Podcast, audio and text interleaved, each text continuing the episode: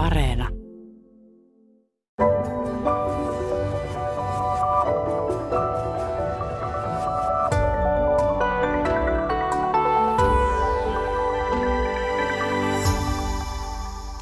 Tervehdys hyvät kuuntelijat. Aiheena siis tänään narsistinen parisuhde. Tervetuloa Jenni Kiviniemi. Kiitos paljon. Sä oot psykiatrinen sairaanhoitaja ja ratkaisukeskeinen terapeutti ja, ja autat työssäsi lähisuhdeväkivallan ja narsistin uhreja ja oot ollut myös narsismin uhrien tuki ryn toiminnassa mukana. Joo, kyllä. Ja sulla on myös omakohtaista kokemusta tästä ää, narsismista, mikä tietysti sitten ehkä auttaa siinä, että ymmärrät, ymmärrät näitä uhreja. Just niin, kyllä. Ja tervetuloa myös toimittaja ja tietokirjailija Riina-Maria Metso. Kiitos. Sulta on juuri ilmestynyt kirja Pahuuden jälkeen, jossa kokemuksiaan väkivallasta ja siitä toipumisesta kertoo sinun itsesi. Lisäksi sinulla on myös omakohtaista kokemusta tästä, niin kaksi naista ja kaksi miestä. Ja heille yhteistä on se, että he kaikki eli vuosikausia väkivaltaisissa suhteissa. Ja se, mikä on aika kiinnostavaa, on se, että heille kaikille tuntuu olevan jopa sen suhteen jälkikäteen aika vaikea määritellä, että mistä mm. siinä oikein oli kysymys. Mistä se vaikeus johtuu? No se johtuu varmaan muutamastakin asiasta. Et ensinnäkin henkinen väkivalta on varmaan edelleen meille, meille semmoinen väkivallan muoto, jota on aika vaikeaa tunnistaa, jos vertaa esimerkiksi fyysiseen väkivaltaan, josta jää sitten niin kuin selkeät nähtävät merkit. Niin henkinen väkivalta on monelle, monelle sellaisellekin ihmiselle, joka on vuosia elänyt henkisesti väkivaltaisessa suhteessa, niin hankalaa jollain tavalla niin kuin sanottaa, että siitä on hankala saada otetta, että mikä kaikki on oikeasti väkivaltaa. Hmm. Ja lisäksi siinä on sitten varmaan sellainen puoli, että kun puhutaan narsistisista suhteista, niin siinä suhteessa on yleensä aika paljon manipulointia ja tällaista asioiden tietyllä tavalla niin kuin hämärtämistä ja, ja asiat ei niin kuin näyttäydy – ihan samalla tavalla tai ole samanlaisia niin kuin normaalissa parisuhteessa. Että tämmöiset niin kuin tietyt normaalit parisuhteen lainalaisuudet ei välttämättä niin kuin päde narsistisessa suhteessa, joten asioita on niin kuin vaikeampi tunnistaa. Hmm. Joo, lähelle on, on monesti vaikein nähdä. Mm, että mitä oikeastaan siinä on kokemassa. Öö, no tota, Mä ymmärsin niin, että molemmilta, että teidän mielestä tämä uhrisana, kun puhutaan väkivallan uhrista, että se uhrisana ei välttämättä ole kauhean mm. hyvä, koska se luo aika passiivisen ö, kuvan tästä, tästä ihmisestä, mutta kuitenkin niin tota, ö, nyt puhutaan sellaisesta suhteesta, jossa toinen joutuu kokemaan alistamista, mitätöintiä, nöyryyttämistä, manipulointia, nimittelyä, pilkkaamista, kiinnikäymistä, lyömistä – hiuksista repimistä, raakaa fyysistä väkivaltaa, seksuaalisuuden vaurioittamista, jopa raiskauksia, mm. niin vaikea tässä on olla ajattelematta, mm. että kysymys on tosiaan uhrista. Mutta mikä muu sana voisi olla sitten mm. No se, se varmaan tietyllä tavalla liittyy se, se termistökin siihen, että missä vaiheessa sitä toipumista on, että, että se uhri, uhrisana on mun mielestä siinä mielessä ihan – ihan hyvä ja armollinen, että kun tosiaan luettelit, mitä kaikkea ihminen on niin kuin voinut joutua kokemaan, niin totta kai hän saa sanottaa sen, että hän on ollut uhri ja hän ei ole ollut itse niin kuin millään tavalla aiheuttamassa tai osallisena siihen väkivaltaan. Mutta sitten moni, moni siinä toipumisen polulla, niin ehkä juuri toi ajatus, mitä sanoitkin, että se, siitä uhrista tulee vähän semmoinen niin passiivinen, passiivinen niin kuin fiilis, niin – moni saattaa esimerkiksi puhua, että he on kokeneet väkivaltaa ja näinhän niin kuin faktisesti on, että he ovat kokeneet väkivaltaa. Väkivallan kokija on ehkä sitten vähän neutraalimpi, mutta en mä tiedä, mun mielestä niillä sanoilla ei sillä tavalla ehkä, ehkä ole merkitystä, että jokainen niin kuin löytää sen mm. oman, mm. oman niin kuin hyvän sanansa ja, ja minkä kokee niin kuin omakseen. Mutta itse, itse mä kanssa niin kuin kyllä vierastan sitä uhrisanaa, mutta, mutta jos joku sen niin kuin kokee omaksi ja hyväksi, niin se on ihan yhtä, yhtä oikea. Joo. Niinpä, joo, että mikä merkitys sillä sanalla mulle on, miten mie miellän sanan uhri, mm. mitä, se, mitä se mulle tarkoittaa. Kokija on tosiaan, mikä ajattelee, että niin kuin neutraalimpi, mutta sitten mä ajattelen siitä uhrisanasta, että voidaan verrata sitä vaikka siihen, että me lähdetään autoreissulle ja sitten siellä tapahtuu vaikka kolari, mm. jota me en millään tavalla odottanut. Enkä halunnut ja se tapahtui yhtäkkiä, minä olen sen onnettomuuden uhri. Samalla tavalla mä ajattelen narsistisessa suhteessa ja narsistiseen kaltoinkohteluun läheisyydenväkivaltaan liittyen, että kun me mennään siihen suhteeseen, niin ei meidän odotus ole se, että tässä minua pahoinpidellään ja kaltoin kohdellaan mm. henkisesti, fyysisesti tai jollain niin kuin muulla tavalla. Mutta toki to, tosiaan niin uhrisana voi huokua paljon semmoista, että ihmisiä on vähän niin kuin reppana tai jotenkin sille ei otetta omaa elämää, mutta sitä ei välttämättä tarvitse ollenkaan ajatella niin. Joo, ja, ja reppanuutta heistä on vaikea, vaikea löytää päinvastoin käsittämätöntä vahvuutta mun mm-hmm. mielestä, kun lukee näitä tarinoita, että mitä kaikkea he ovat kestäneet. Ö, tietysti narsistisessa suhteessa elävät ja eläneet ovat kukin erilaisia ihmisiä ja heidän tarinansa ovat ainutlaatuisia, mutta siitä huolimatta ö, näiden suhteiden etenemiskaava on hämmästyttävän mm. samankaltainen.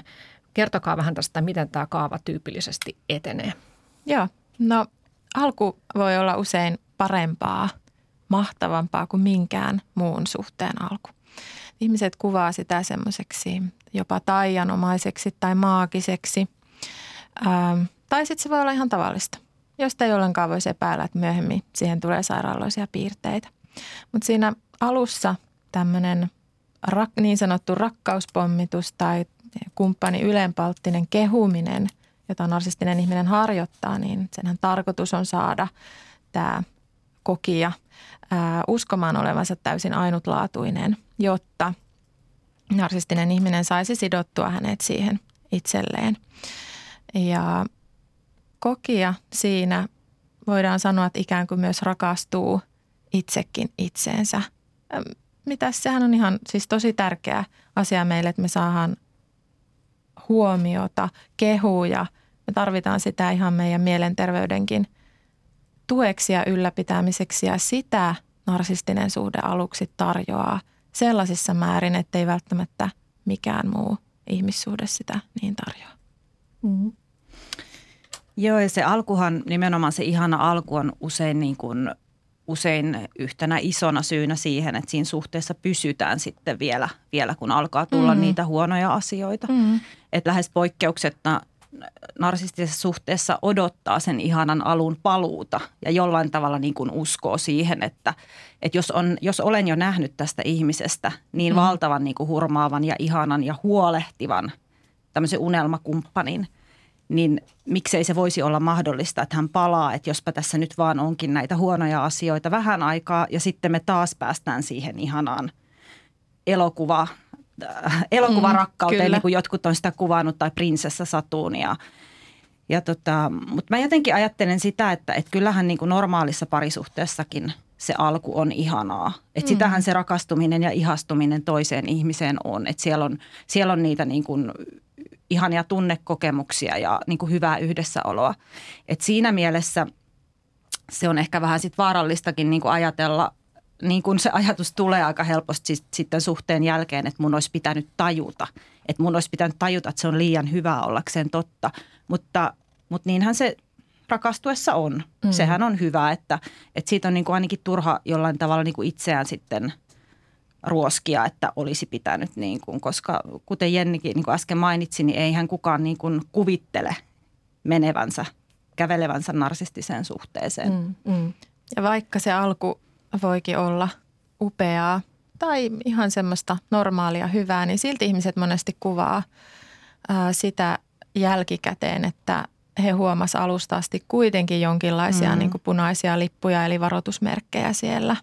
Moni kuvaa kehossa olevaa, rintakehässä olevaa puristuksen tunnetta tai semmoista vähän epämääräistä kovaa jännityksen tunnetta, mikä sitten saatetaan sekoittaa mahtavaan, ihanaan, ainutlaatuiseen rakkauteen – keho voi viestiä sillä tavalla myöskin niin kuin vaarasta. Mm. Mm, niin, on mielenkiintoista, että keho ikään kuin vaistoaa sen vaaran nopeammin kuin mieli. Mm. Ja, ja tota, sitten seuraava vaihe on se, että, että tämä narsistisesti käyttäytyvä ihminen alkaa niin kuin ovelasti hämärtää sitä normaalin mm. ja sairaan rajaa sillä tavalla, että tämä kokija tai uhri, niin hän ei oikein ole varma, että tapahtuiko äsken jotain vai ei. Toki oli näissä tarinoissa myös sitten hyvin tämmöistä selvää, että esimerkiksi että nolataan, että tämä narsistisesti käyttäytyvä nolaa tämän kumppaninsa ystävien edessä aika kylmällä tavalla mm-hmm. tai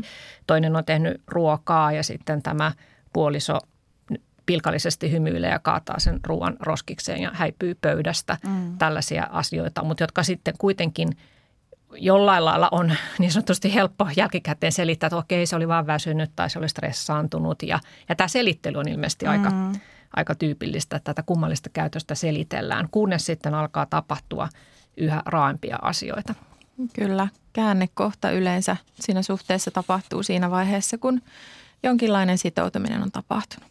Ollaan vaikka muutettu yhteen mm. tai menty naimisiin tai odotetaan yhteistä lasta, niin silloin moni kuvaa sen, että ihan kun veitsellä katkaistu, että silloin päivä muuttuu yöksi ja alkaa tapahtua sellaisia asioita, mitä itsekään ymmärrä tai haluaisi ymmärtää ja nähdä. Ne voi olla niin kipeitä, että ne on helpompi ohittaa ja lakaista mm. maton alle, koska jos sen ottaisi siinä vaiheessa tosissaan, näkisi sen sellaisena kuin se on, niin hän on hirveä tuskallinen pettymys mm. ja kontrasti, negatiivinen kontrasti siihen, mitä aluksi oli. Mm. Niin ja sehän on väkivallan tai väkivaltaisen suhteen peruskaava, että sehän ei missään nimessä ole koko ajan huonoa ja koko mm. ajan väkivaltaa. Just niin että väkivaltaanhan kuuluu myös ne hyvät kaudet, jotka ihminen ajattelee, tai ihminen ajattelee, että ne on hyviä kausia, vaikka ne on oikeastaan osa sitä väkivaltaa ja osa, osa sitä niin kuin jatkumoa, että välillä on hyvää, välillä on huonoa ja useimmitenhan sitten näissä suhteissa se huonon osuus vuosien varrella sitten lisääntyy, mutta sinne kun annostellaan sitten taitavasti sitä hyvää – väliin, niin käy juuri, kuten sä tuossa sanoit, että, että periaatteessa alkaa niin kuin itsekin miettimään, että oliko tässä nyt sitten kuitenkaan niin huonoa tai nythän meillä taas menee hyvin, että ehkä mä oon vähän liiotellut tai ehkä mä oon vähän vainoharhainen ja useinhan sitten tämä väkivallan tekijä niin hyvin, hyvin mielellään niin kuin tukee sitä, sitä tällaista niin kuin ajattelua, että, että ylireagoit tai tulkitsit väärin tai, tai miten sä nyt mm, noin ajattelet. Niin, mm. Eli se manipulointi on siellä tavallaan koko ajan mukana. Mm. Kyllä.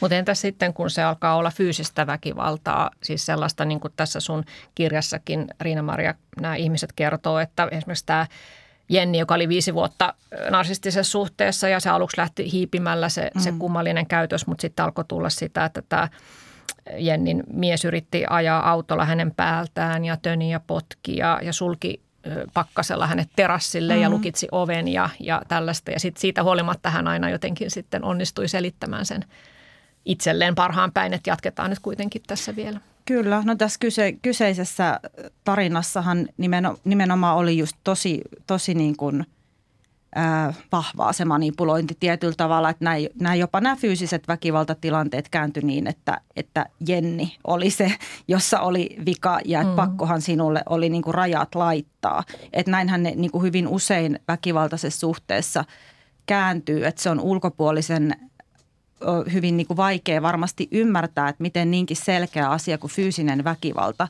voi suhteen sisällä kääntyä niin, että sen uhri – onkin syyllinen siihen väkivaltaan.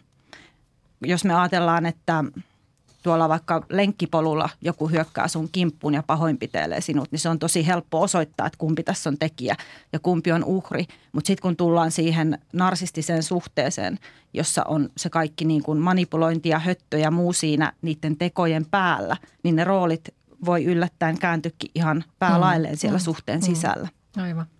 Joo, pitkäaikaisen manipuloinnin, taitavan manipuloinnin tulos voi hyvinkin olla se, että uhri tai kokija uskoo kaltoinkohtelijan tarinaan hänestä, mm. että, että me nyt vaan on tämmöinen reppana ja kykenemätön ja taitamaton ja typerä, en osaa mitä, että mä oon ansainnut tämän rangaistuksen, että, että näin se nyt vaan sitten on. Mm. Se mm. menee, pureutuu oman identiteettiin, uskomukseen itsestä, mm. se manipulointi. Ja narsistiset ihmiset ovat ää, hyvin taitavia mestarimanipuloijia niin mm, sanotusti. Mm, mm. Ja narsistinen ihminen voi toki olla myös nainen. Ja Kyllä. tässä mm. Riina-Maria Metso tässä sun pahuuden jälkeen kirjassa, niin sä oot haastatellut kahta miestä, jotka olivat suhteessa naisen kanssa, joka voidaan määritellä mm. narsistiseksi. Niin kerro vaikka vähän tästä Miko ja Miikan tapauksista, että mitä he olivat kokeneet näissä suhteissa? No siellähän toisella Miikalla oli hyvinkin pitkä parin kymmenen vuoden suhde ja, ja Mikon suhde oli sitten vähän lyhyempi, mutta siellä oli niin kuin hyvin, sama, hyvin samankaltaisia kokemuksia, että eihän se niin kuin narsistisuushan ei katso sukupuolta. Että ihan, ihan niin kuin samankaltaisia narsistisia piirteitä kuin jos olisi niinkin päin, että mies on narsistinen. Mutta ehkä miesten kohdalla sitten jotenkin vielä korostui se, että siihen miehuuteen ja seksuaalisuuteen lyötiin todella lujaa. Et kyllä mä niinku itse, mitä olen kuullut näitä, näitä tarinoita sekä miesten että naisten, että sehän on se ihmisen seksuaalisuus siellä jollain tavalla myös aina siinä valtapelissä mukana. Ja jollain tavalla – siinäkin se valtasuhde vääristyy ja monesti se on myös niin kuin semmoinen hyvin hämmentävä osa-alue sitten ymmärtää suhteen jälkeen, että siellä on ollut jonkinlaista seksuaalista väkivaltaa tai sitä seksuaalisuuden vaurioittamista ja siitä on myös niin kuin hyvin vaikea ihmisten saada kiinni, että mitä se oikeastaan niin kuin oli. Mm-hmm. Mutta näiden miesten kohdalla se oli ehkä sitten jotenkin helpommin sanoitettavissa, että siellä oli niin kuin niin selkeästi arvosteltu heitä ja, ja jotenkin niin kuin – niin selkeästi tehty niitä haavoja sinne miehuuteen. Että mm-hmm. se mun mielestä korostui näissä ja, ja myös niin kuin niissä muissa miesten tarinoissa, mitä olen kuullut miehiltä, jotka on ollut narsistisen naisen kanssa. Joo, Joo tämä Miikka kertoo, tässä hän on tässä haastatteluhetkellä 50 ja tosiaan 20 vuotta oli tällän, tämän tuota, äh, nais, naisen kanssa, niin hän, hän kertoi siitä justiin, että se alkoikin hyvin siis silleen niin kuin seksuaalissävytteisesti, mm-hmm. että tämä, tämä nainen äh, halusi paljon seksiä ja sitten myöhemmin ikään kuin käytti sitä hyväkseen ja oli semmoista syyllistämistä, mm-hmm. että jos tämä Miikka ei ollut tarpeeksi hänen kanssaan, niin oli semmoista silmitöntä raivostumista ja mustasukkaisuutta.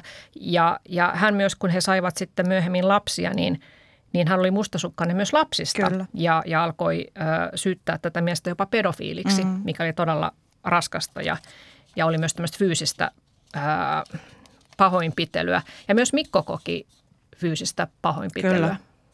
Kyllä, se oli näissä molemmissa tarinoissa, että siinä, siellä oli mukana myös sitä, sitä niin kuin naisen tekemää fyysistä väkivaltaa. Joo, että Mikko kertoo, että häneltä tämä nainen repi korvaa irti niin, että siitä tuli, tuli verta ja se oli siis sellaista, että hänet ajettiin äärirajoille ja se oli jatkuvaa mm. taistelua ja ne riidat kesti kolmesta seitsemään päivään. Ja joka kerta hän kuitenkin sitten lähti sinne mm. sovittelemaan ää, tämän, he eivät asuneet yhdessä tämän naisen kotiin ja, ja tota, että se oli se todellista todellista vuoristorataa, mutta siinäkin kuitenkin oli sitten semmoinen vetovoima, joka, Kyllä. joka veti hänet aina sinne takaisin. Siinä oli se semmoinen jonkinlainen narsistinen koukku, mikä syntyy ja siinä varmaan siihenkin on sitten varmaan niin kuin monia syitä, mutta varmaan tämä tällainen niin kuin traumasidos mm. tai Jen, Jenni Just varmaan niin. paremmin osaa avata sitä, mutta se on niin kuin yksi hyvinkin selittävä tekijä just tälle, tälle piirteelle, mitä muiden ihmisten on varmaan hyvin mahdoton niin kuin ymmärtää, että minkä takia sinne – sinne niin kuin kaltoinkohteluun aina palataan uudelleen ja uudelleen. Mm, siihen on minusta semmoinen hyvä yksi esimerkki, minkä äh, kuulin, katsoin äh, Dr. Ramanin YouTube-videolta, joka on siis Jenkeissä psykologi äh, erikoistunut narsismi-aiheeseen, niin hän, hän kuvaa tätä traumakoukkua. Äh, muistatteko vaikka äh, huvipuistoissa on tämmöisiä laitteita, mihin sä laitat kolikon – ja sitten mm. siinä lasikopissa on semmoinen, semmoinen metallinen vähän mm. niin kuin käsi. Kyllä. Ja, ja se ehkä ottaa sieltä jonkun lelun tai ehkä jopa semmoisen mahtavan päävoiton. Mm. Mä laitan sen kolikon sinne, että no ei, nyt ei tullut. No niin sitten mä laitan uudestaan sen kolikon ja vau, nyt oli tosi tosi lähellä. Ja tätä voi siis verrata siihen, että mitä se narsistinen ihminen se kaltoinkohtelija sille omalle läheiselleen. Että joskus sieltä tulee oikeasti tosi hyvää ja rakastavaa normaalia kohtelua. Mm. Kun taas yhtenä päivänä siellä tulee väkivaltaa, henkistä tai fyysistä tai seksuaalista tai niin edelleen. Ja sitten me on nähnyt, että joo, joku muukin sai tämän päävoiton, että se kohteli tuota toista tosi hyvin, että varmaan miekin joskus niin kuin saan. Hmm. Ja tämä on yksi minusta aika selkeä kuvaus siitä traumakoukusta, että olen niin satutettu ja rikki ja jo voimaton tässä vuosia kestäneessä pahoinpitelyssä, että jos minä nyt saan täältä mun kaltoin kohtelijalta hyvää kohtelua, niin sehän on ihan balsamia mun haavoille. Mm. Se on jopa vähän niin kuin huumetta. ja siihen koukuttuu. Joo. Tämä on vähän tämmöinen Tukholma-syndrooma, kyllä, eli ensin mm. kokee sitä, että toi heikentää mua, uhkaa mua, mutta sitten hän kuitenkin pitää mut hengissä. Mä tarvitsen mm. häntä, hän koska hän pitää mut hengissä. Minut. Ja Joo. kukaan muu ei voi mua niin hoitaa kuin tämä, joka mua rikko. On siis mm. uskomus, väärä uskomus, mutta hyvin ymmärrettävä Joo. kokemus ja uskomus. Tässä oli äänessä psykiatrinen sairaanhoitaja Jenni Kiviniemi ja lisäksi täällä on tietokirjailija Riina-Maria Metso. Tämä, mä vielä palaan tähän Miikan tarinaan. Hän tosiaan oli kaksi vuosikymmentä tämän, tämän naisen kanssa ja heillä oli lapsia ja hän yritti kymmenisen kertaa kyllä lähteä mm. siitä suhteesta ja lähteä siitä ovesta, mutta, ja sanoi, että hän ei jaksa enää, mutta sitten tämä ää, nainen sanoi niin kuin lasten kuuleen, että no niin, katsokaa nyt, että isä lähtee nytten toisen naisen luokse tai, tai ryyppäämään. Kyllä. Ja hän sitten aina perui sen lähtönsä, että hän niin manipuloi myös lapsia Kyllä. häntä vastaan. Ja, ja tota, sitten Miikka kertoo, että hän kävi jopa sairaalassa ja, ja itki siellä lääkärin lattialla, mm. että antakaa minulle jotain, että hän ei enää jaksa. Mm. hän on todella niin kuin loppuun ajettu tässä suhteessa.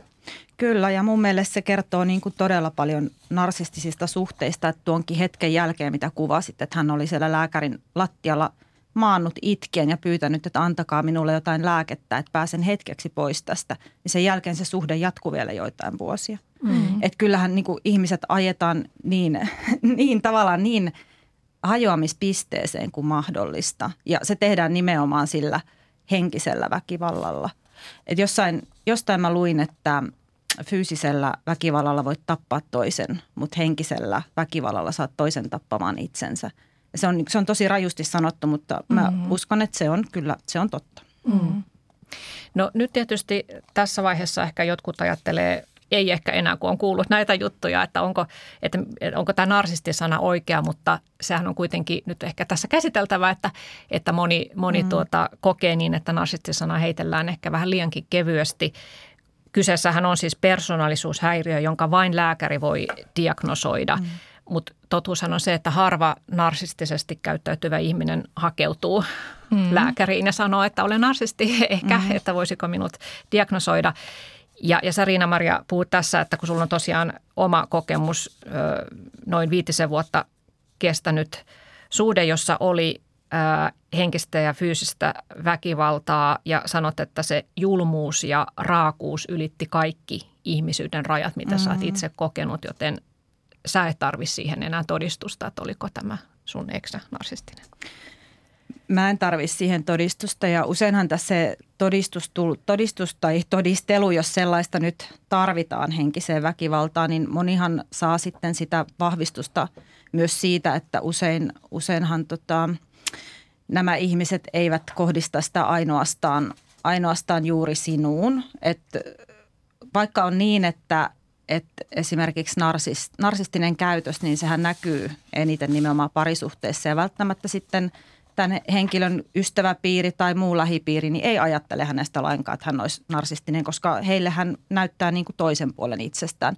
Mutta sitten monesti on niin, että sitten kun on olemassa edellisiä parisuhteita tai tulevia parisuhteita, niin niissä on sitten hyvinkin samankaltaisia piirteitä. Ja monestihan sitten ihmiset, jotka on olleet saman narsistisen ihmisen kanssa, niin jostain kumman syystä jollain tavalla löytävät toisensa. Ehkä siinä vaiheessa, kun sitten siihen suhteeseen tulee – tulee niitä niin jotenkin niitä raaimpia asioita, niin tulee tarve sitten kysyä vaikka edelliseltä kumppanilta, että hei, oliko, oliko teille tällaista tai näin. Et mä olen esimerkiksi toimittajatyössäni haastatellut kolmea naista, jotka, jotka on niin löytäneet toisensa ja ystävystyneet sitten oltuaan tämän saman, saman miehen kanssa suhteessa. Ja sitten siinä kävi vielä niin, että kun he kolme ystävystyivät, niin tähän porukkaan tuli sitten vielä, vielä niin kuin lisää ja lisää naisia. Että aina kun uusi suhde päättyi tällä henkilöllä, niin hän jollain tavalla sitten löysi, löysi niin kuin sitä vertaistukea niistä edellisistä kumppaneista. Ja tällä pitkällä se, selityksellä haluan sanoa, että mun todiste on ehkä se, että, että tiedän, että en, en ole niin kuin ainut, joka on tästä, tästä hänen niin kuin narsistisesta käyttä, käyttäytymisestään kärsinyt. Mm, joo.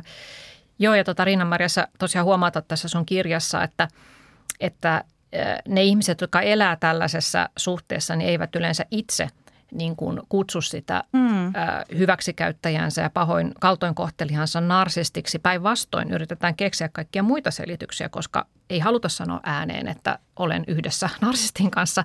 Ja muun muassa tämä Miikka, josta tässä nyt on ollut puhetta, niin hän, hän tässä kertoo, että hän on miettinyt paljon, että miksi tämä on niin vaikea uskoa siitä omasta mm. kumppanista, vaikka kokee sitä sättimistä, pilkkaa, väkivaltaa vuodesta toiseen – niin hän miettii sitä, että se on, se on jotenkin tota, se on vaan niin absurdi tunne, että kun aluksi on ollut niin positiivinen mm. ää, kokemus ja tunne siihen ihmiseen ja on niin hirveän kova halu, halu uskoa siihen hyvään. Mm. Ja sitten toinen alkaakin yhtäkkiä dissata ja pilkata, ää, niin se on aivoille jotenkin mahdoton ajatus, Kyllä. että mitä tässä niin tapahtuu. Kyllä. Että miten tämä ihminen on voinut muuttua. Ja haluaa uskoa siihen, että se alkuperäinen, se ensikohtaaminen olikin se oikea. Mm. Ja sä mm. myös itse tässä kerroit, että – että sä ikävä kyllä pitkitit sitä väkivaltaista suhdetta, koska sä koko ajan toivoit, että vielä päästäisiin palaamaan siihen alkuun. Joo, se oli varmaan yksi syy ja ehkä itsellästi, mä luulen, että jokaisella on ne omat tietyllä tavalla ne akilleen kantapäät, että mitkä, mitkä niin kuin pitkittää sitä, sitä suhdetta. Toki siellä on niitä syitä, mitkä kaikilla on, muun muassa se, se valtava häpeä, että sä oot sellaisessa suhteessa. Mutta varmaan itsellä oli, oli nimenomaan niin kuin sit yhtenä se, että mun oli tosi hankala – hyväksyä sitä, että mun kumppani pystyy tekemään mulle niin satuttavia pahoja asioita, eikä hän tunne siitä niin kuin minkäänlaista huonoa omatuntoa tai empatia, empatia tai mm. pahoittele tai pyydä anteeksi. Et jotenkin itselle niin kuin sit kasvoi niin suureksi ää, tietyllä tavalla se missio, että minun on saatava joku muu selitys. Että mä en jotenkin pystynyt kohtaamaan niitä, että ne teot on oikeasti pahoja – Mm. Et se, oli, se oli varmasti niin kuin näin jälkikäteen ajateltuna niin se oma, oma iso syy, minkä takia sitten siinä niin pitkään niin kuin odotti sitä parempaa, minkä oli siellä alussa nähnyt. Joo. Sitten tämä toinen mies, jota olit haastatellut tämän sun kirjan, tämä Mikko, niin hän kuvaa sitä kanssa aika hyvin tätä avaa sitä asiaa, että miksi siitä suhteesta on niin vaikea lähteä pois, vaikka tietää, että se, se ei ole hyvä. Mm. Niin, että hän, hän vertaa tätä alkoholismiin, että, että hän koki, että kun hän oli tämmöinen vuoristoratasuhde, missä mm. oli, niin kuin, oli todella hyvää, mutta sitten oli todella pahaa, että hän alkoi tarvita sitä jonkinnäköistä dopamiinia, joka siitä tulee, siitä sitten siitä hyvästä olosta, mikä sinne mm. välillä, välillä sitten tulee. Että siinä on saman, samankaltainen ilmiö kuin tällaisessa niin kuin – jostakin addiktiosta puhuisi. Kyllä. Joo. No Jänni Kiviniemi, mistä mm. sun käsityksen mukaan narsismi mm-hmm. johtuu oikeastaan? Että mitä siellä, mitä siellä narsistisen ihmisen aivoissa ja tunnelmassa tapahtuu, jotta hän käyttäytyy toisia kohtaan niin huonosti? Joo, täysin selkeä syytä vielä ei ole löydetty, mutta yksi selittävä tekijä – on se lapsuuden perhe, kasvattavat aikuiset, että miten sitä lasta on siellä kasvatettu. Ja, ja on yksi tämmöinen tutkimus tehty, että kumpi vaikuttaa niin kuin enemmän siihen narsismin syntyyn. Se, että ne vanhemmat tai kasvattavat aikuiset mm, kohtelee huonosti sitä lasta, hylkää ja, ja torjuu sen ja, ja niin kuin kohtelee sitä hyvin negatiivisesti. Vai sitten se, että lasta pidetään – ikään kuin lasikukkaa kämmenellä, että sitä suojellaan kaikelta. Ja jos se on tehnyt jotain väärää, vaikka vienyt nyt toisen leluun ja, ja omii sen, niin tätä lasta puolustellaan eikä hänelle opeteta sitä, että mikä on oikein ja, oikein ja väärin, eikä hän koskaan ää, kohtaa, joudu kohtaamaan pettymyksiä – turvallisesti aikuisen kanssa, että ei opi säätelemään sitä, että minä en ole oikeutettu kaikkeen. semmoinen oikeudenmukaisuuden tunne on yksi semmoinen, mitä narsisti tai narsisti, vahvasti narsistinen ihminen kokee, että mulla on oikeus tähän kaikkeen. Mm. Että me on niin kuin yläpuolella teitä. Niin, niin tutkimustulos oli siis se, että tämmöinen suojeleva kasvatus enemmän sitä narsismia sitten aiheuttaa. Jotta hän ei ikinä opi ottamaan vastuuta mm. niin kuin omasta vaan teosta, vaan aina syy on jossain Kyllä, toisessa. joo.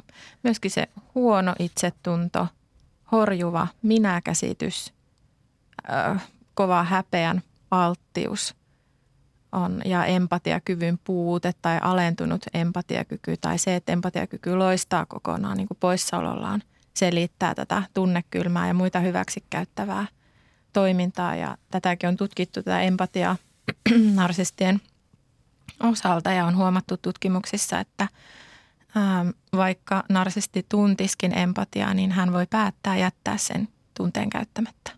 Mm-hmm. Et siinäkin on aika tämmöistä kylmää ajattelua. Todella, todella kylmää, joo. joo. Ja tämä voi olla kokijoille tai uhreille semmoinen helpottava tieto, koska moni miettii, että miksi mä oon kohdeltu näin. Mm. että miten ihmeessä se toinen on voinut tehdä mulle näin, että miksi. Mm. Että sen piti olla se mun niin kuin läheinen ja, ja rakkain ihminen ja se teki mulle kaikista pahimmin tässä maailmassa ja elämässä, niin, niin tämä tunnekylmyys on monesti heille semmoinen helpottava tieto. Mm. Joo, ja onko siis niin, että narsisti ei koskaan missään tilanteessa itse äh, tunnista olevansa narsisti, että siihen ikään kuin sairauden, sairauden kuvaan kuuluu se, että he eivät tunnista sitä itsessään vai onko niin, että jos on vain jotakin tiettyjä narsistisia piirteitä, niin siinä vaiheessa ehkä vielä pystyy itse havahtumaan omaan käytöksensä. Kyllä he voivat sen niin kuin hyvinkin tunnistaa ja, ja sanotaan, että jos on äh, tosi narsistinen ihminen, niin hän voi olla siitä jopa ylpeä, että mm-hmm. mitäs tässä nyt on, että minä poljen alleni sen, että kuka tähän niin kuin suostuu. Niin aivan, että oma syy, jos mm-hmm. suostut. Mm-hmm. Joo. No psykiatrisen vankisairaalan vastaava ylilääkäri Hannu Lauerman kertonut, että suurin osa perhesurmien tekijöistä, perhesurmien tekijöistä on narsistisia ja sairaaloisen itsekeskeisiä persoonallisuuksia, jotka tosiaan osaavat sulkea sen empatian pois. Ja siinä vaiheessa, kun ää, tämä alistettu osapuoli alkaa puhua erosta, niin se on tietysti vaarallinen mm. hetki, koska siinä ihan tutkitusti voi sitten tällais, tällaisessa suhteessa käydä huonosti. Miten sä sanoisit, Jenni Kiviniemi, että miten, mitä, tai niin miten neuvoisit, että narsistisesta suhteesta – kannattaisi lähteä tai miten se olisi viisasta hoitaa se Just eroamistilanne. Niin. Joo, varmaan tuo sana, miten se olisi viisasta hoitaa, onkin semmoinen oleellinen juttu. Harkitusti ja suunnitellusti. Turvallisuus huomioiden. suosittelen siihen tekemään tämmöisen niin turvasuunnitelman – oma uusi asunto kannattaa olla jo valmiina. Ja kun se ero otetaan niin puheeksi, niin siitä kannattaa kertoa tälle narsistiselle ihmiselle hänen hyöty edellä. Esimerkiksi vaikka siten, että minä en pysty sulle antaa kaikkea sitä, mitä sinä tarvit ja ansaitset. Ja minä on nyt vähän tämmöinen mennyt näin heikoksi ja jotenkin, että mun täytyy nyt mennä vähän aikaa itse miettimään, että, että miten minä niin kuin vahvistun ja parannun, että sinä voit voida mun rinnalla hyvin. En nyt koskaan suosittele – ottamaan toisen narsismia esille. En missään nimessä. Siitä ei yleensä ole niin kuin mitään hyötyä. Se yleensä narsistisesti peilautuu takaisin sille kokijalle. Hmm. Terapiavastaanottotyössä ää, näen paljon ihmisiä, ää, uhreja, kokijoita, jotka tulee ikään kuin kysymään, että ovatko he niitä narsisteja mm. tämän narsistisen niin kuin peilauksen vuoksi. Erosta voi kertoa viestit tai soittamalla – et monesti me ajatellaan, että on reilua ja oikeudenmukaista, näinhän yleensä neuvotaan, että istutaan sen pöydän ääreen ja jutellaan asioista, mutta silloin kun se toinen ei kykene oikeasti tasavertaiseen, rehelliseen, avoimeen, toista kunnioittavaa ja huomioivaan keskusteluun, niin silloin se on viisautta ymmärtää, että okei, minä soitan ja kerron tästä. Mulla on itse asiassa asunto valmiina, mulla on kaikki tavarat jo pakattuna ja mm. minä en enää samaan tilaan hänen kanssa koskaan ikinä mene – jos se vain rajat niin kuin pitää olla tiukkoja. Todella tiukat ja jos kerran niistä rajoista lipsutaan, on se mm. sen merkki, että niitä rajoja ei oikeastaan ollenkaan edes ole. Ja totta kai sitten läheisten ja ammattilaisten tuki on tosi tärkeää erotilanteessa, että ne läheiset tai ammattilaiset tietää, että nyt tänä päivänä tai huomenna se ero tapahtuu. Ja joku voi olla siinä niin kuin mun vierelläkin ihan siinä koko ajan siinä hetkellä ja asianajaja kannattaa olla ikään kuin valmiina tai yhteystiedot ainakin valmiina, varsinkin jos on, on yhteistä omaisuutta tai, tai lapsia. Mm. Et hyvin usein tulee sit pitkittyneitä esimerkiksi huoltajuusriitoja. Tutkitusti narsismi on yhteydessä pitkittyneisiin vaikeisiin huoltajuusriitoihin. Mm, joo, eli voisi sanoa, että semmoiset niin kuin normaalin parisuhteen ja normaalin eron lainalaisuudet ja, ja vuorovaikutusneuvot ei päde tällaisessa ei millään tavalla. suhteessa. Ei millään tavalla, kyllä. Mm. Se, on, se on tosi tärkeä tiedostaa. Mm. Ja iso ongelmahan siinä on, että narsistihan ei halua päästää ketään elämästään tai ei halua päästä niin. irti. Mm. Että parastahan, mitä ihmiselle voi tapahtua, että narsisti jättää hänet, koska silloin hän on, niin kuin, tai narsisti on jo löytänyt jotain mm. parempaa mm. tai jotain, mikä tuo hänelle omasta mielestään enemmän tai muuta. Mutta siinäkin tapauksessa he usein haluaa jättää se jalan sinne oven väliin Joo. jollain tavalla, koska täytyy mm. pitää niin kuin vielä sekin – sekin lanka siellä, josta sitten voi ehkä vetäistä, jos siltä tuntuu ja katsoa, että vieläkö, vieläkö tuo ihminen tulisi tähän minun vaikutuspiiriini.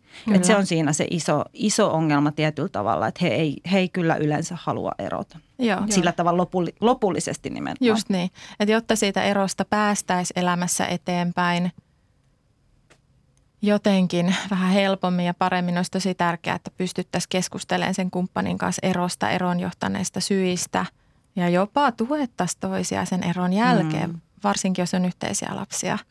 Mutta narsistisen ihmisen kanssahan tämä ei ollenkaan onnistu, vaan siellä tapahtuu nimenomaan päinvastoin. Narsistinen ihminen hyvin mielellään jättää sinne avoimia kysymyksiä ja ehkä mm. hieman semmoista varaa, että no mitä jos tässä nyt vielä sitten voidaan.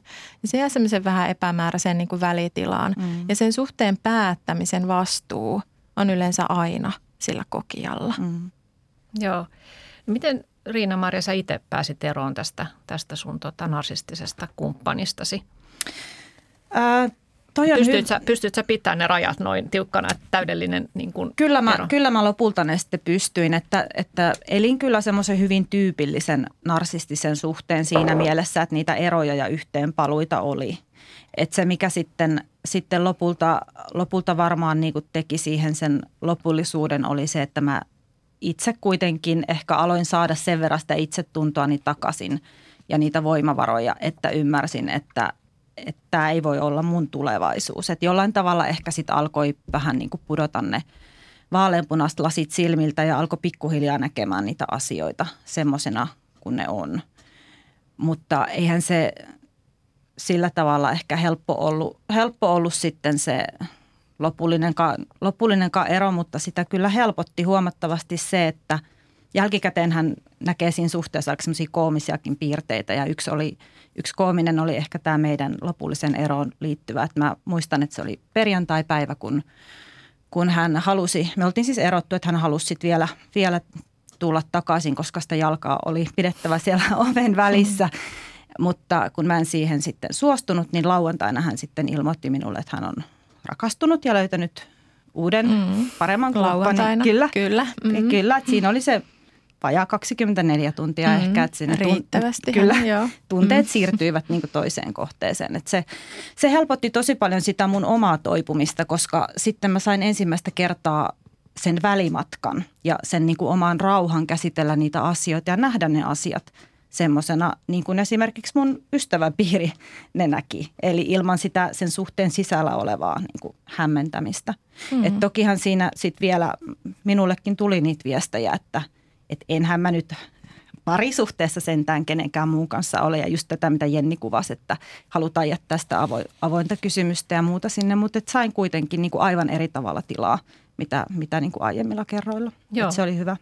No puhutaan tosiaan nyt tästä vaiheesta, kun on sitten ö, päässyt eroon tästä, tästä ihmisestä ja niin kuin tuli ilmi, niin sellainen normaali eroprosessi ei, tu, ei niin kuin sovellu tähän, että, että tietysti ero on aina iso, iso myllerys ja joudutaan miettimään sitä koko elämän arkea uusiksi ja, ja asunnot ja kaikkia nämä. Ja sitten normaalisti on ehkä hyväkin, että käydään vielä yhdessä läpi ja ehkä mm. mennään vielä terapiaankin ja, ja erotaan parhaassa tapauksessa ystävinä mm. ja voidaan, voidaan pitää vielä yhteyttä. Mutta tässä tapauksessa tuo mm. etäisyyden ottaminen ja täydellinen, täydellinen rajojen laittaminen on ilmeisesti ainoa oikea keino. Miten muulla tavalla teidän mielestä eroaminen narsistisesta suhteesta poikkeaa niin sanotusti normaali erosta? Minkälaisia erityispiirteitä siinä kannattaa ottaa huomioon, kun kysymys on kuitenkin traumaattisesta suhteesta mm. toipumisessa, toipumisesta? se on pitkä prosessi. Mm. Monesti sanotaan, että erosta toipuminen ei tietenkään voida kiveen lyödä aikaa, että kauanko se kestää, mutta monesti sanotaan, että ainakin noin vuoden. Kuulen paljon ihmisiltä mm. sitä, että nyt on jo kolme kuukautta kulunut, että miksi minä vieläkin mietin, tai puoli vuotta, ja nyt on mennyt vuosia. mitä pidempään se narsistinen suhde on kestänyt ja mitä enemmän siellä on sitä kaltoinkohtelua, erimuotoista väkivaltaa, niin mä ajattelen, että sitä pidempään se toipuminen voi myös kestää. Toipuminen riippuu paljon toki ihmisestä, ihmisen voimavaroista, jaksamisesta. Joitakin on voitu esimerkiksi valvottaa sen mm. suhteen aikana, mikä on ihan kidutusta. Ja tällöin totta kai mä ajattelen omaa työtä, niin se lähtee siitä unenhuollosta, että ihminen saisi nukkua. Monet voi olla tosi ylivirittyneitä peloissaan, keho käy ylikierroksilla, ei pysty ihminen syömään, että lähdetään niin kuin sieltä ihan liikkeelle, että saadaan se perus hyvinvointi ja olo niin kuin hiljalleen palautettua, mutta varmaan siihen niin kuin on hyvä kiinnittää huomiota, olla tietoinen sieltä, että sieltä voi nousta vuosienkin myötä – jonkin, sanotaan, että triggerin, että haistan jonkun tuoksun tai maistan jonkun maun tai meen jonnekin tiettyyn paikkaan, niin yhtäkkiä me muistankin, että herra jestas, että täällä tapahtui tämmöistä. Että miten mm. ihmeessä minä en tajunnut ja nähnyt, miten me siihenkin niin kuin suostuin. Mm. Ja nämä on tosi tärkeää mm. saada käydä yhä uudestaan ja uudestaan. Taas ajattelen terapiaa läpi. Niin. Että ei pyritä ää, viemään ihmistä – tavallaan väkisin, että no niin, että nämä on niitä menneitä, että mennäänpä nyt nykyhetkeen, vaan silloin kun siellä on sitä lähisuhdeväkivaltaa, narsistista kaltoinkohtelua, on tosi tärkeää, että se ihminen saa käydä yhdessä läheisten ja ammattilaisten kanssa läpi oikeastaan joka ikisen kovan tapahtuman. Mm. Kertauksen tarve voi olla joillekin jopa rasittavan kuulosta. Taas se puhuu siitä. Mm. Se voi hävettää ihmisiä itseä, että me taas jauhan tästä. Me aina sanon ihmisille, että jauha vaan – Mm. Et kerro vaan niin pitkään, kun susta tuntuu, että sulla on tarve kertoa. Sitten kun susta tuntuu siltä, että sun omat korvat alkaa oikeastaan jo kyllästyä tälle tarinalle, niin, niin sitten se voi olla merkki siitä, että me voidaan katsoa nyt vähän eteenpäin ja miettiä, että mitäs muuta tässä nyt voidaan tehdä tai Joo. tapahtuu.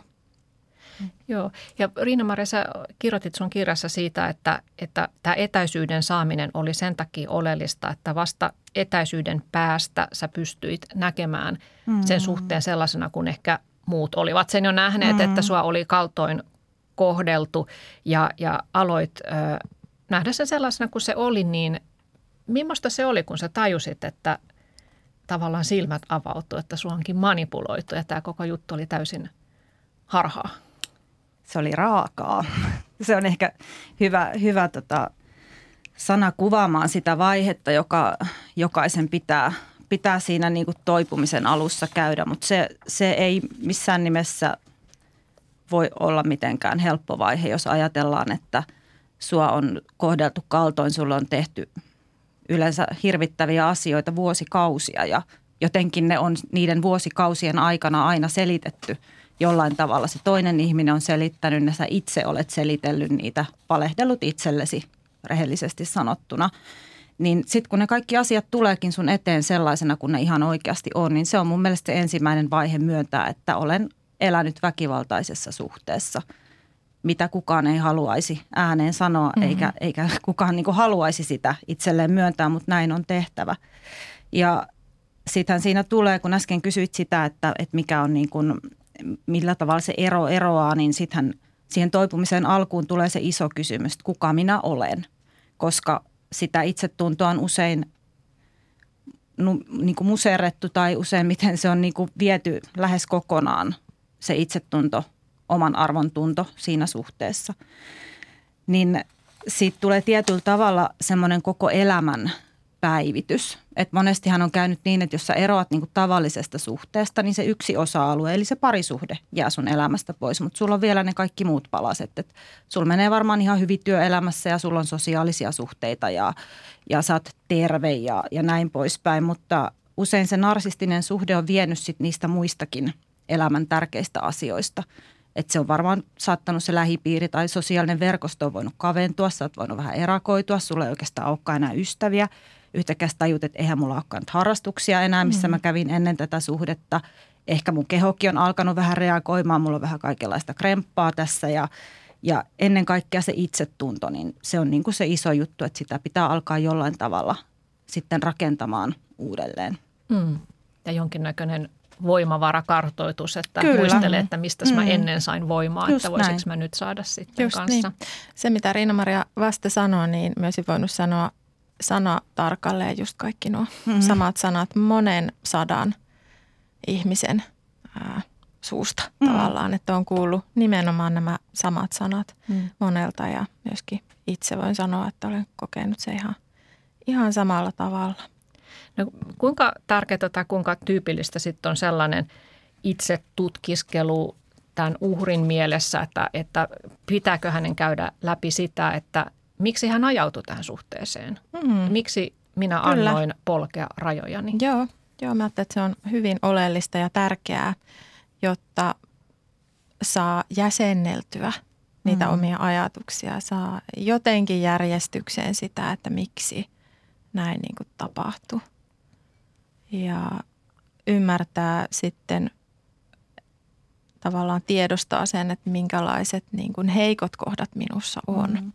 Miksi minä mahdollisesti aina viehätyn tämän tyyppisissä ihmisissä, että mikä niissä aina viehättää mua jotenkin vähän vaistovaraisestikin ja voisiko ne olla mulle tästä eteenpäin punaisia mer- äh, lippuja. Mm. Mm. Ihan tosi, tosi oleellista, jotta voi välttyä sitten jatkossa tämmöisiltä suhteilta. Mm.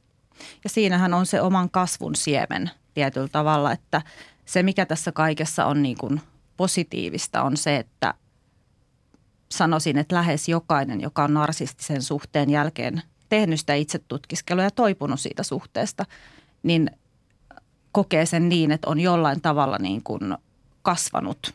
Jonkinlaista niin kuin henkistä mm. kasvua on tapahtunut, että on se sitten kenelle mitä tahansa, että olipa se niiden omien rajojen löytymistä ja laittamista tai, tai jotain uusia havaintoja siitä, että millainen ihminen mä olen tai mitä mä haluan tulevaisuudelta, mitä mä haluan parisuhteelta – niin se on niin kuin se, se hyvä asia tässä. Mutta jotenkin ehkä mm-hmm. haluaisin vielä tähän sanoa semmoisena pienenä lauseena kuitenkin, että siihen ei niin kuin pidä missään nimessä sit mennä siinä itsetutkiskelussa, että lähtisi jatkamaan sitä, mikä sen narsistisen suhteen sisältö on ollut. Että tavallaan, että tämä oli minun vikaani, että minä olin niin mm-hmm. huono, että minä jouduin tähän. Että se on niin kuin, se on ehdottoman tuhoisaa. Että jotenkin sitä armollisuutta itseä kohtaan ja että totta kai pitää niin kuin kohdata ja pitää sillä tavalla katsoa armollisesti peiliin, mm. että mitä, mitä tässä niin kuin tapahtui ja mitä mä ehkä voisin tehdä, että näin ei tapahdu enää uudelleen.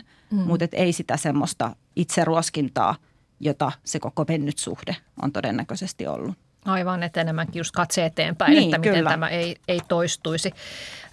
No Jenni Kiviniemi, kun sä tosiaan teet työtä ratkaisukeskeisenä terapeuttina – ihmisten kanssa, jotka on kokenut lähisuhdeväkivaltaa mm-hmm. ja ää, narsistista kohtelua, niin mm-hmm. missä, miten sä huomaat sitten, että okei, että nyt tämä ihminen on toipunut? Millaisista merkeistä? Joo, ähm, yleensä ihmiset niin kertoo, että he nukkuu paremmin ja, ja levollisesti ja heillä on ajatukset mennyt jo – toisaalle, kun tähän kaltoinkohteluun ei tarvitse sitä niin enää kerrata omassa mielessä, että se oma elämä on alkanut tulla erilaista sisältöä. Narsistinen suhde voi viedä oikeastaan kaikki meidän energiat. Mm. Et joka ikinen ajatus ja joka ikinen mun solu ja kaikki pienetkin energiarippeet miettii tätä, miksi näin tapahtui, mikä mussa oli se syy ja mikä tässä on niin homman nimi. Sitten kun se toipuminen alkaa tapahtua ja on – on paljon helpompi ja parempi olo, niin ihmisillä on elämässä paljon muutakin sisältöä. He puhuvat enemmän itsestään, mm. omasta elämästä, omasta hyvinvoinnista, omista tarpeista, rajoista kuin siitä kaltoinkohtelusta tai kaltoinkohtelijasta. Ehkä ne on ainakin semmoisia merkkejä. Joo. No Riina-Maria, kun sä ajattelet omaa kokemusta, niin oliko kysymys edes rakkaudesta vai oliko kysymys jostain muusta? No ainakin omalta puolelta kyse oli rakkaudesta. Et mun mielestä sekin on semmoinen tietyllä tavalla sellainen tärkeä, tärkeä tota, jotenkin antaa itselleen niin kuin se, se niin kuin armollisuus siinä. Mm-hmm. Että totta kai ne omat tunteet on ollut Kyllä. aitoja ja on rakastanut ja näin. Mutta ö, mä en usko, että se on välttämättä ollut, ollut sillä tavalla molemmin puolista. Että sekin on tietysti, miten kukakin niin kuin määrittelee sit rakkauden, mutta mulle rakkaus – rakkaus ei voi olla sitä, että toinen kohtelee sinua jatkuvasti, tietoisesti, huonosti. tietäen, että se satuttaa sinua ja toistaa sitä vuosikausia, niin se ei, se ei mulle itselle ole niin kuin rakkauden määritelmä. Mm. Onko sun käsitys rakkaudesta muuttunut? Hmm. Nyt tulee niin paha kysymys. Onko mun käsitys rakkaudesta muuttunut? No ehkä, ehkä mä sanon siihen niin, että, että monestihan käy niin ja itsellenikin on käynyt niin, että sitten kun sä narsistisen suhteen jälkeen ää, tapaat uuden ihmisen ja koet hyvän, normaalin, rakastavan parisuhteen, niin varmaan sitten se rakkauden, rakkauden merkitys jollain tavalla niin kuin valkenee ja valkenee myös se, mitä kaikkea puuttui siitä narsistisesta suhteesta. Mm. Et siinä se ehkä ennemminkin sitten jollain tavalla valaistuu, että niin, että, että tästähän rakkaudessa oikeasti on kyse. Mm. Joo, mä ajattelen, että on, voi olla olemassa niin erilaisia rakkauksia ja, ja rakkautta ja miten se koetaan. Ja jokainen saattaa kokea se vähän eri tavalla, vaikka se on ihan yleismaailmallinen niin sanottu juttu. Ähm, narsistisissa suhteissa mä ajattelen, että siinä rakkaudessa on mukana hätä.